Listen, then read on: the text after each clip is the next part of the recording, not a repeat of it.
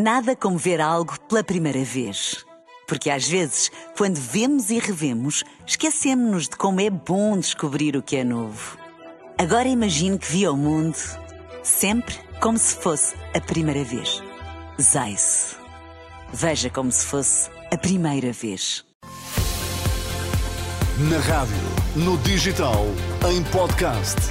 Música para sentir, informação para decidir.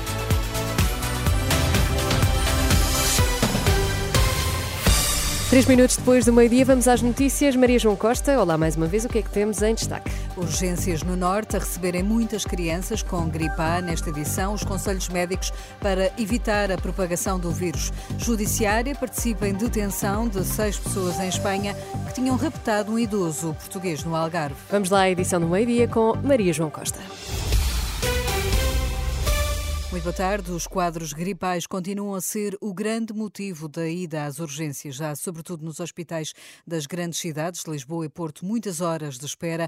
Na página do Serviço Nacional de Saúde é possível perceber que o Santa Maria tem, nesta altura, 14 horas de espera para utentes com pulseira amarela, ou seja, urgentes. Já Loures, Cascais e Amadora têm esperas acima das 9 horas. João Gouveia, o diretor da urgência de Santa Maria, explica que o pior do pico da gripe ainda está para vir.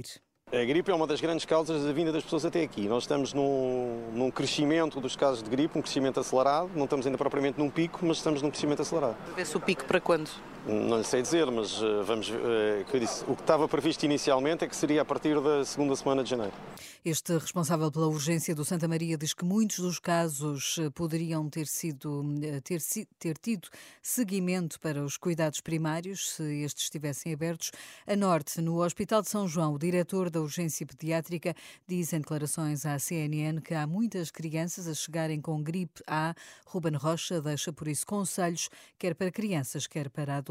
Os conselhos são, são os habituais. A etiqueta respiratória é um ponto importantíssimo porque temos que ter em conta e muitas vezes o uso de máscara limita a transmissibilidade do vírus para, outros, para outras crianças e, ao mesmo tempo, protege a própria criança de ser infectada pelo outro vírus, além do que o traz à urgência.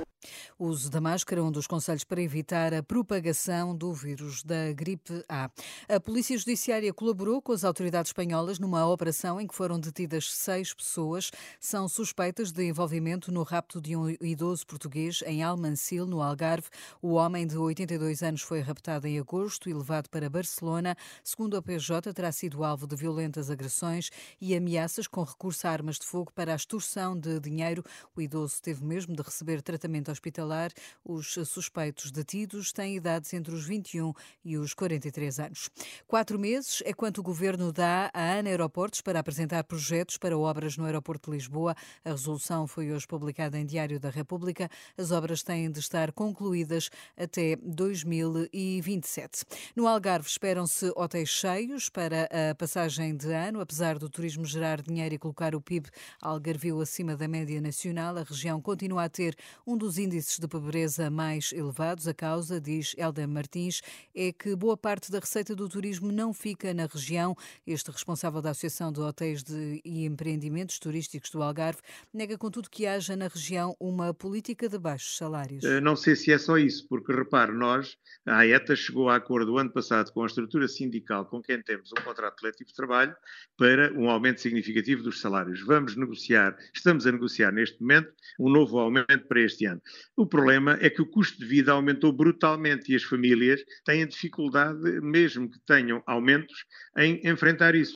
Helder Martins, em declarações ao jornalista João Mira Godinho. O Terreiro do Passo em Lisboa vai receber o Centro Interpretativo do 25 de Abril de 1974, promovido pela Associação 25 de Abril. Este centro terá lugar num dos epicentros da, do Dia da Revolução.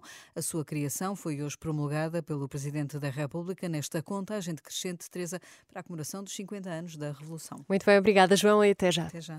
20 segundos e digo-lhe as temperaturas para daqui. Nada como ver algo pela primeira vez. Porque às vezes, quando vemos e revemos, esquecemos-nos de como é bom descobrir o que é novo. Agora imagine que viu o mundo sempre como se fosse a primeira vez. Zais. Veja como se fosse a primeira vez.